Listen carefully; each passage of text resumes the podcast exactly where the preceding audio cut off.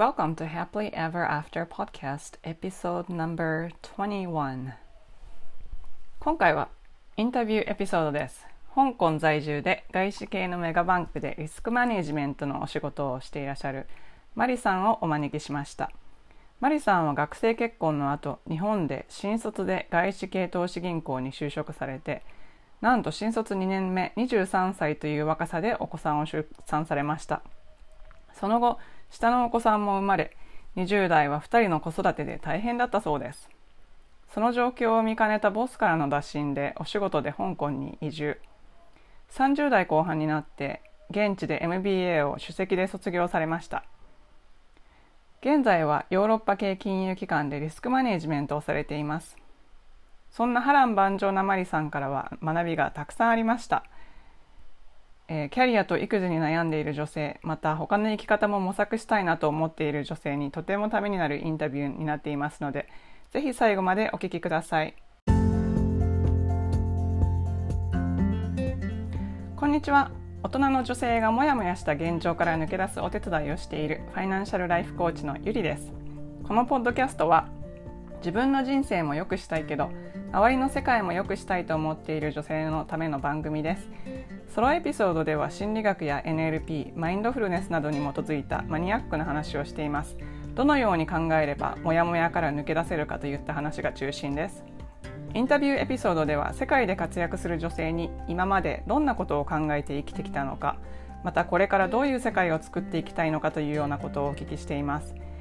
リスナーの皆さんのためになってしかもやる気が出てくる明日から一つでも新しいことができるような番組を目指しています。質問リクエストなど受け付けていますのでぜひインスタの DM かメールまでご連絡ください。詳しくはショーノートのリンクをご覧ください。今回のポッドキャストはインタビューです。香港在住で外資系のメガバンクでリスクマネージメントのお仕事をされていらっしゃるマリさんをお招きしました。マリさんは日本で新卒で外資系投資銀行に就職されて、その後お仕事で香港に移住。30代後半になって現地で MBA を首席で卒業されました。私は以前からマリさんのブログを読んでいて発信が面白かったのでフォローさせていただいていました。今回のインタビューに快く応じていただいてとても嬉しいです。マリさんよろしくお願いします。よろしくお願いします。えっと、私あのマリソルのあのブログでマリさんのことを初めて知って、はい、それであの外国でバリバリ働いていらっしゃる方がそんななんかマリソルって結構アラフォーのバイブル的存在の 雑誌でなんか愛読誌なんですけどでもなんか結構ファッション系がすごい多くてその中でなんかライフスタイルとかお仕事のことを発信されているのが面白いなと思ってずっとフォローしてたんですけど、えっと、まず自己紹介をお願いしていただけますでしょうか？はいえーと、香港在住が今10年目になりました、えーと、マリと申します。えーと、もともとそうですね純日本人で帰国子女でもなくてで、えーとまあ、日本の私立の大学を卒業して東京での就職が、えー、とそもそも、えー、と外資系金融だったのでそのままずっとこう今まで、えー、と金融業界をずっと歩んでいるという感じなんですけれども、えー、とそもそも私学生結婚でして えと、まあ、就職内定してから、えー、と結婚を決めてで、まあ、子供は東京にいる間そうですね社会人2年目の23歳で長女を見まして26歳で2人目の長男を産んだんですけれどもその2人目を産んだ時に、えーとまあ、障害を持って生まれて、まあ、誰もが、ね、あのお子さんを産む時にきっと健康な子が生まれて、えーと、きっと普通に産休取って復帰するんだろうっていう、えーと、考えで、ね、普通は仕事されると思うんですけれどもそれがなんかあれっていう感じで普通にあの復帰できなかったところから始まり、まあ、キャリアとその私生活というか、えーとプライベートライフのこうバランスをどうやって取るかっていうのをずっと試行錯誤してきた、えーと、社会人生活になります。えーと、そうですね、まあ、そういうなんかちょっとあの大変そうだなっていうのをあの見てもらってたのか、えーと、社内で移動することができてそれがきっかけで香港に来たんですけれどもで、まあ、転職を数回経て今は、えー、と欧州金融機関でコンダクトリスクっていうちょっとあの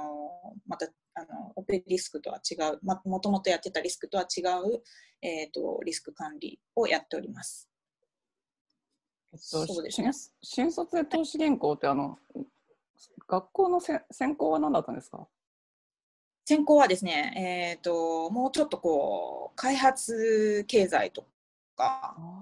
そういう感じの国際化関係ですねが専攻だったんですけども副専攻中国語で、えー、とやってました。なんかそもそもその夢っていうか、えー、と将来海外で働きたいっていうのをずっと思っていたのでまあ純日本人からするとまずはこう英語力を高めたいっていうのが、まあ、高校生ぐらいの時代で大学生ではなんかそれにプラスアルファで何かこう世界でこう仕事をするには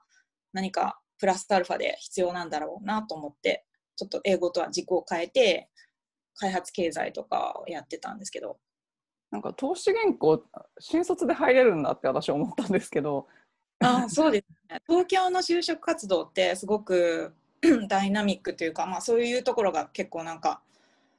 面白くて、えーとまあ、ボストンキャリアラムとかもありますけれどもなんか専攻を無視してあのやりたいことができるっていうのが、まあ、新卒の一番魅力っていうか。で、まあ、自分の強みと、まあ、どういうことをやってるかっていうのを調べてそうですね、まあ、合致したというか。うん、なるほど。じゃあその新卒の時はリスクだではなかったんですか？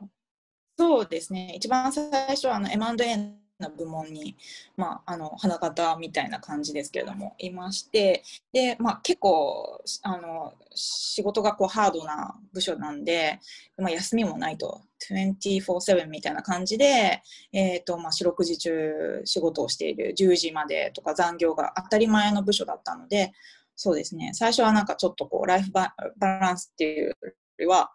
仕事ガツガツって感じで仕事を始めました。それで2年目でお子さんが生まれたっていうことなんですけどその年頃でお子さんいらっしゃる方ってあんまりいないじゃないですか。そうですねなんか何を今今考えると何を行き急いでたんだって思うんですけれどもなんかすごくねあのそのその時とても子供が欲しかったんですよね。で今考えるとなんかすごい良かったなと思うんですけどやっぱその当時はあまりに大変であの、まあ、もともと関西なんで、えーと、両親も近くにはおらず誰に手伝ってもらうこともできずで、まあ、保育園とかはあるという感じで、まあ、いわゆる普通の東京の,、ね、あの共働き生活というのを経験したんですけど。いやなんか私はその逆で一番下の子供40歳で生まれてもうなんかもうこれからまだまだ なんか続くっていうこう。もう別のまた別のななんていうんですかね。チャレンジ。悩みみたいな。のがあるんですけど。まあでもやっぱしこう周りで多分そういう同じような境遇の方っていうのが少なくてしかもすごく大変な投資銀行の忙しい部署で働いてらっしゃったってことで子育てとの両立とか大変だったと思うんですけど、そのあたりそうです。それをきっかけにと言ってはあれですけど、まあ、他の部署に移動しましてでちょっとこうあのリラックスしながら仕事ができるっていうような道を選びました。で結果的にそれがすごく良かったなと思うんですけどそのまま私あのマンデーとかやってたら、まあ、どうなってたのかちょっと想像つかないんですけど同じようにお子さん持ってらっしゃる、えー、と先輩とかはえーと、平日はもうずっとなんか横浜の親戚に預けてとかそういう生活をされてる方とかもいました。まあなんか本当に何が正解かわからないですしやっぱなんか人それぞれかなとは思うんですけど私はちょっと違うかなと思ってうんと子供がちっちゃい時は本当にすごくいろんなこう本読んだりとか教育について子育てについて周りにこうなんか頼る人もいないしで自分のこう家族でもそんなに子供がいるあの兄とか姉とかもまだ結婚してないとかいう段階だったんで自分がこう手探り状態っていう感じで、はい、あんまりこうアドバイスもらえるあの人が周りにいなかったですね。うんうん、で東京、うんうん、東京って当時まだそんなになんか今家事とか手伝ってくれる人とかいますけどあんまりそういうのが主流じゃなかったですよね。はい、そうですね。まあ当時新卒ですしなんかシルバーセンターとかいうあのああるんですよ。一応はその家事代行みたいなサービスが。でもやっぱりなんか日本って融通が利かないというかマニュアル通りというかそのキッチンに立ってる間は子供の面倒見ませんとかあの子供の面倒見てる時は他の家事はやりませんとかいう感じなのであの週3回なんかそういうのに頼ったりとかして、まあ、その日はちょっとだけこうあの30分とか1時間とか残業ができるとかそういうのをこう組み合わせてなんとかこう乗り切ったとは思うんですけど本当無我夢中みたいな。東京で大変な思いをされててそれで上司の方が香港に行ったらどうっていうふうに勧めてくださったっていう話なんですけど。ですね。本当になんかあの、ワーキングママの鏡みたいな、すごいスウェーデン人の女性の上司がいらっしゃって、すごくあの仕事もできる方なんですけれども、彼女すごくあの特徴的なのが、あの旦那さんが主婦なんですね。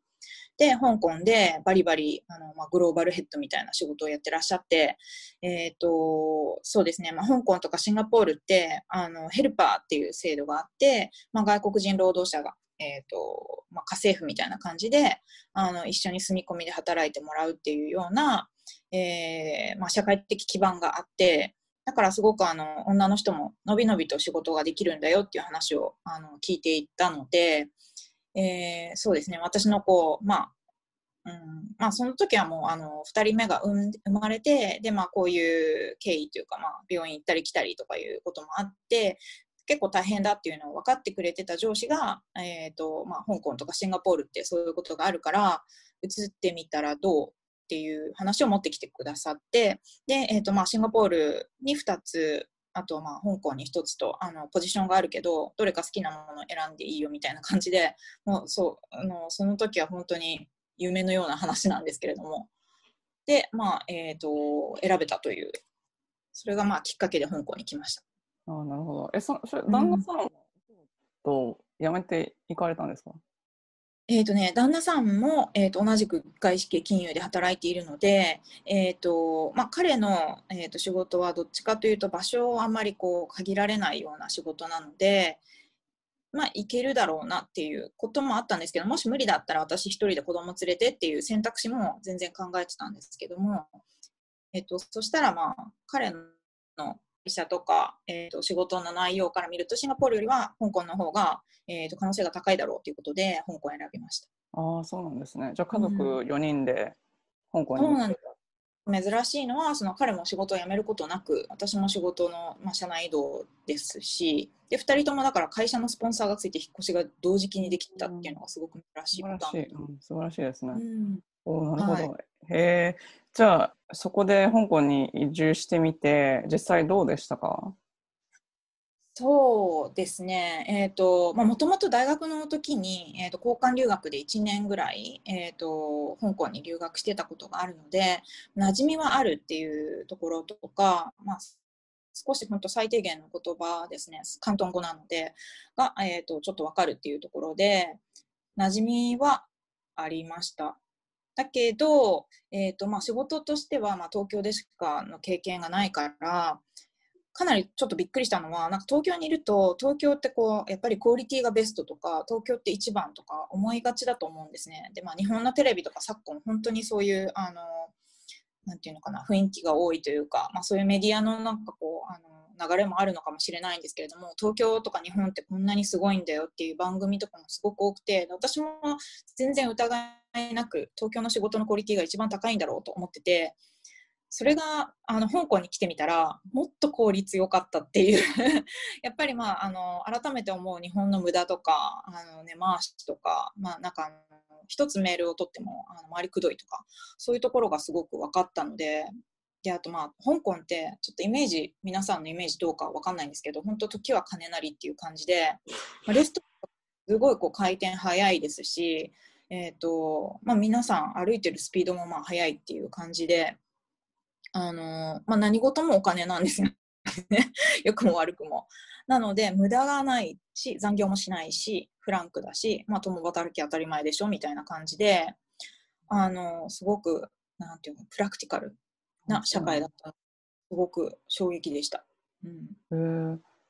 え香港の方は長時間労働とかあんまされないんですか、まあ、する人はいると思うんですけどもちろん。でも無駄な長時間労働はないですよね。全く、うん、で、まあ、7時ぐらいになったらもう結構みんな帰帰ってる感じが当たり前。うん。えななんかライフバランス、うん、すごい。すごい意外意外でもあのなんか昔仕事で香港に行ったことがあってその時にあのはい。すごい女性の社会進出がすっごい進んでるなと思ったのを覚えそうん、私もだから大学生の時に留学してああなんかちょっとあの片手にスタバ持ってあのヒールであ歩く女性の姿がすごく印象的で私もなんかああいう風になってたいなっていうのがおぼろげにこうあの初めてその就職とかをこう意識した時期ですね。あそうなんですね。うん、でまあお父さんがなんかあの子供のあの習い事の送り迎えに行ってる率がすごい高いのとうんあと、まあ、学校の説明会とか、まあ、進学だったり学校のなんだろうあの科目選択とか高校生とかになってくるとあるじゃないですかそういう時の、えー、と男性の父親のこう出席率がすごく高くて、まあ、時間帯も面白くてやっぱ5時とか6時からスタートしてあのビスケットとかお茶とか配りながら皆さん仕事お疲れ様ですみたいな感じで始まるんですね。で、まあ、次の段階の学年で科目選択があるんですけどこういうパパのプレゼンとかもまあ7時ぐらいとかにやってくれてなんかまあお父さんとかの方が、まあ、このあの数学のこのコースを選んだ場合どういう進路が考えられますかとか質問してたりとか本当になんかあの共働き当たり前で、まあ、それがもう当たり前の世界だから社会もそういうようにも回ってるっていうのがすごくまあ斬新というかそのと当時は面白いなと思いました。うんえもう香港の方やっぱしあの教育熱心な方が多いですか？そうです。ものすごい熱心です。はい。え教育システム自体はえ英国のシステムなんですか？そうですね。えっ、と学年とかは英国のシステムで、えー、と公立校はちょっとあんまり私も詳しくないんですけれども公立校は、えー、と学年が、えー、とイギリス式になっているけれども、えー、と学校によってはその教える言語が広東語だったり北京語と広東語だったり英語だったりちょっといろいろなんですね。あそうなんですね。はいまあ、インターコは本当にそれぞれあの自分のその学校がベースにする国を、えー、とベースにシステムが整ってる感じですね。うんそうなんですね。結構なんかあの香港のう大学とかもすごい有名ですよね。アジアでなんかトップ校ですよね。大学なななんで大学か忘れましたけど。香港大学でしょうか？香港大学かな。あともう一つなんかサイエンスってかテクニカル大学かなんかありますよね。はい、えー、と科学技術大学で略して鍵大って呼んでる学校があります。そうなんですね。で、あの、マリさん自身も、このはい30代後半で働きながら大学院に行かれて MBA を取られたってことなんですけども、えーえーえ、その時お子さんはもう結構大きかったんですかね？あ大きい大きいんですよね。はい、そうですね。うんティーネイジャーで、えっ、と、まあ、4年前か。まあ、そうですね。えっ、と、小学校後後半の、下の子が小学校5年生、6年生とかで、上の子が中学生ぐらいですかね。その時なんか MBA 取ろうかなって思ったのはどういう経緯だったんですか？はい。まあ、まずあの自分のキャリアとして1段階目に、えっと香港に来てから初めてその自分のキャリアだけをこううんと考える機会が持てたというかそれまではもうどう両立しようっていうので一生懸命で昇進とか自分のキャリアパスとかって考える余裕がなかったんですけれども、えっと香港に来て、まあ、お手伝いさん来てもらってで家のことをそんなに心配しなくなってキャリアを考えた時にふとなんかこうもう一つこうあの必要になってくるのかなって思ったこととかあとやっぱり、うん、外資系金融ってやっぱり皆さんすごい大学出てる方が多かったりとか帰国子女だったりとかでちょっとまあ関西の私立大学出身の私にはコンプレックスがあったというか自分にはこうないのをみんな持ってるっていうようなこともちょっと考えてたんですね。あとは、えー、と将来の人生設計を考えたときに、まあ、ちょっと国連とかいうのも興味があったりとか、えーとまあ、金融じゃなくて他の仕事をしたいときに、まあ、社会貢献みたいなことをやってみたいな特に、まあ、ジェンダーみたいなことをやってみたいなと思っていてでそれをするには、まあ、やっぱ、えー、と大学院の、えー、と学位がないとアプライもできないっていうことを知ったりとか、まあ、いろんなこう要素が、あのあって。それで、そうですね、あのあとはまあ海外でこう卒業してないというか、まあ、帰国子女ではなかったので、海外の学位も欲しいっていうことがあったので、まあ、いくつかその MBA で有名な学校、香港にあるんですけれども、えっ、と、そうですね。あの、先ほど話に出てきた香港科学技術大学とか、えっ、と、香港大学とか、あと香港中文大学もあって、それぞれ、まあ、あの、特色、特徴、まあ、いいところとか得意分野とかいうのがあって、その中でやっぱ香港で仕事をしているっていう、あの、こともあって、ネームバリューが一番高そうなうん。香港大学なんですけど、それはあの社会人の方がお多いとお、社会人の方ばっかりの MBA ですか？そうですね、MBA って基本的に、えーと社会人経験がないと入れないんですね。であのなので、基本的に、えーと社会人経験、ええーと何年かやってる方が多くてで、実は35歳ぐらいが平均年齢なんですよ。で、えーとまあ、週末か平日の夜かっていう2パターンあって、えーとパートタイムっていうことで、えーと入学しました。なるほど。その時あの勉強して、やっぱり違い違いますよね、日本の大学と。全然違いますね。えっ、と、うん。まあ、まずそのケースに出てくるのが中国の話が結構多いので全く知らないあの企業とかでも実はそのアジアとか香港では有名だとかそのなんかこうあのデフォルトで持ってる知識量がまた違うのでで、まあ、日本とかで勉強してると、まあ、どうしてもこう欧米にこう、ね、あの視点が向きがちな、えー、と教育方法だったりとか、えー、と視点だったりとかケーススタディとかなんですけれどもうんと、まあ、ビジネスとか、まあ、この時あのどういう社会貢献をしたかとかいうこうケーススタディとかでもそのなんだろうその時って言われてるその大きな地震を知らないとかですね。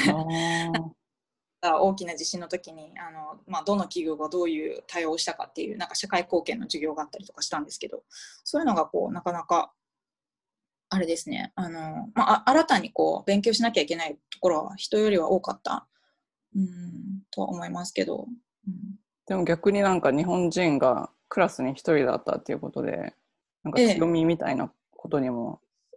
そう。それは本当に、うん。なんか、まあ、毎年香港大学って日本人何名か入ってるはずなんですけど私の年たまたま、えー、とパートタイムで入学する人が私しかいなかったので、まあ、どのクラス取っても、まあ、日本のケース絶対出てくるので、まあ、アジアの中で、まあ、日本はどうだ韓国はどうだっていう時に必ず発言求められるので、ま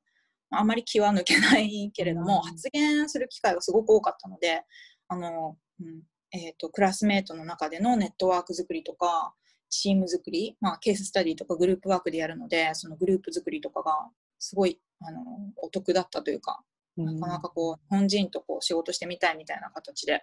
あのみんなにこう一緒にグループワークやろうって言ってもらったりとか今でもすごい仲いいです。あ、そうなんですね。うんえ、そこの MBA はアジア中から人が集まってくる感じなんですか？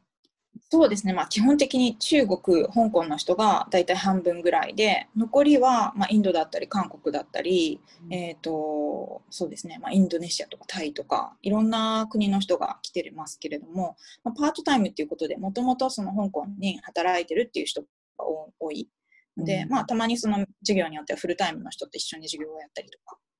あなるほど。なんか中国人ってすごいあの人間関係すごい大事だからそういうところでネットワークが広がるっていうのはすごいいいですよね。そうですね、あの独特の飲み会とかですね。やったりとか、でやっぱりお金持ちは本当に桁違いのお金持ちなので、まあ、特にその新生からあの越境でこう週末だけ来てるあのクラスメートとかもいらしてでそういう友達とかはやっぱりその新生案内してもらうとお車でこう なんていうのお迎え来たりとか。なんかちょっとスケールが違う。なんかホテルも持ってるけど泊まってくみたいな。なんか持ってる。そうなんか、うん、あの日常ではこう味わえないなんていうかこう経験がいろんな経験ができてすごく面白かったです。普普通にこう仕事してて社会人だと、まあ、職場の人か自分のもともとのつながりかぐらいしかあまりネットワークって広がらないじゃないですか。まあ MBA ですごく良かったのはその業界超えて国籍超えてこんな人がいるんだとかこんな仕事の仕方あるんだっていうのが僕実感できたっていうのがいい体験でした。ああなるほど。えじゃあまあ、うんそこからあのまたお仕事でなんか変わったこととかありましたか？そうですね、まあ、仕事に直接っていうよりはなんていうかあのおぼろげにこう知ってる知識とかあの会社で出てくることもあるじゃないですか。でそういうのを体系的に学べるっていう部分ではもう初めての経験なので例えば統計学ですとかあのマクロエコノミックとかでもまあなんかふんふんわりこう知ってるあの知識もあのじっくりこう時間をかけてテストもあってなんか勉強するっていうのが結構久しぶりだったのでそういう点ではすごく良かったのとあとなんかこう知ってる知識だけじゃなくあなんていうのかな。あの表面的な知識だけじゃなくて、えーとまあ、じっくり元も知ってるっていうと発言のこう重みが違うのでミーティングとかで結構その数字とか見るときとかですね。は有効だった。なんかそれよりはもうちょっとこうなんか人付き合いとかネットワークっていう面であのベネフィットは大きかったかな、うん、そうですね、うん、そうですよね。なんか MBA 行った方は皆さんそのネットワークの方がすごい大事っていうか、うん、あのそこからまたビジネスオプチュニティとか出てくるかもしれないし、うん、そうですね。なんか今もやっぱりマカオの友達とか韓国の友達とかオランダの友達とあの毎日ぐらいこう連絡して最近どう、まあ、コロナでこんな自粛になってるけど、まあ、各国各国どういう状況かっていうのがあのよくわかるのでそれはすごい面白いしあの勉強になります本当に。うんなるほど、うん、えっとじゃあちょっと すごい MBA のこといっぱい聞いてしまったんですけれどもあの、はい、今までである時点で心理的になんかいきなり前考えてたこと今考えたことがなんか変わったとかいうような経験とかあったら教えていただけます？かそうですね。まあ一番最初はその子供が生まれてあの健康じゃなかったことがすごくびっくりして当たり前にあの普通にこう生まれて普通に復帰するもんだと思ってたのであのまず保育園に入れるかどうかっていうこう悩みがあったりとか仕事はどうしようとかなんかそういうなんか当たり前のことができないっ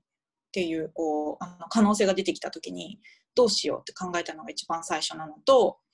あとは次の段階で、まあ、香港に来てあの初めてそのヘルパーさんに、えー、家のことを任せられた時にあのキャリアにについて自分の人生についてっていうのが考えられた時に 2, 2段階目あのはうん、考えられて、えーとまあ、その2つの段階を経て言えるのはなんか常にこのオプション B っていうかそれがうまくいかなかったらどうしようっていうのを常に考えておくことで人生ってやっぱりこう計画通りにこう学校じゃないですから次の年にあの進んでとか昇進してとかいう感じでもないじゃないですか。なのでその自分のこうできることのポートフォリオを広げるというかなんかこう横にいつもこうずっとこう縦に伸びようと思ってたんですけど横に伸びようっていう感覚が初めて出てきたのが、えーと、その香港に来て数年ぐらいかな？30代ぐらいででそれから今に至るんですけれどもやっぱりそのキャリアキャリアってなるとなんかこうやった分そのリワードがもらえるわけではないじゃないですか。なんかそこにこう初めて気づかされたというか、うんうん、てればもらえるもんじゃないんだよっていうなんていうのかな なんかうまく言えないんですけどあのやった分だけ返ってくるのは、まあ、学問だけで仕事っていうのはそういうもんではないっていうのが気づいたのがちょっと遅いかもしれないんですけど30代半ばでしてでそこからやっぱりその自分の経験とかあのー、なんだろう女性がもっと社会に出れたらいいのになとかそういうことの活動女性のエンパワーメントみたいな活動をライフワークに始めたのがその頃ですかね。うんうん、なるほど。なんか先ほどもあの国連とかジェンダー関係のことがしたいっておっしゃってたんですけどなんかそれでその20代に育児とあの仕事の両立で大変だったこととかあとまた香港であのまた別のライフスタイルを見てこうなんていうんですかね心理的な変換があったっていうことなんですけれどもなんか今後なんかこういうふうな世の中にしていきたいなとかそういう思うことはありますか、うん、そうですね。まあなんか自分も女の子を育ててるんですけど、やっぱ女の子を育てて思うのは、まあ、大学やっぱ行ってほしいじゃないですか。で、その後就職もしてほしいって思うんだけど、どうしてそこからこう、なんだろう、そのこうスキルを、そのなんかちょっともったいないなって思うんですけど、社会に出ないで、な専業主婦になっちゃうっていうのがすごく私はもったいないなと思ってて、まあ、それを選択していることになんか間違いがあるっていうわけではないんですけれども、まあ、いろんなこうそういう選択肢があの当たり前にある世の中であってほしいなと思っていてでそのためにはなんだろうこの日本って結構やっぱこうあるべき姿を求めがち。でこう母親たるものをこうしなきゃいけないとか、えーと、親だからこうしなきゃいけないあの女性だからこうじゃないといけないっていうようななんかこう固定概念がすごく強い気がしていて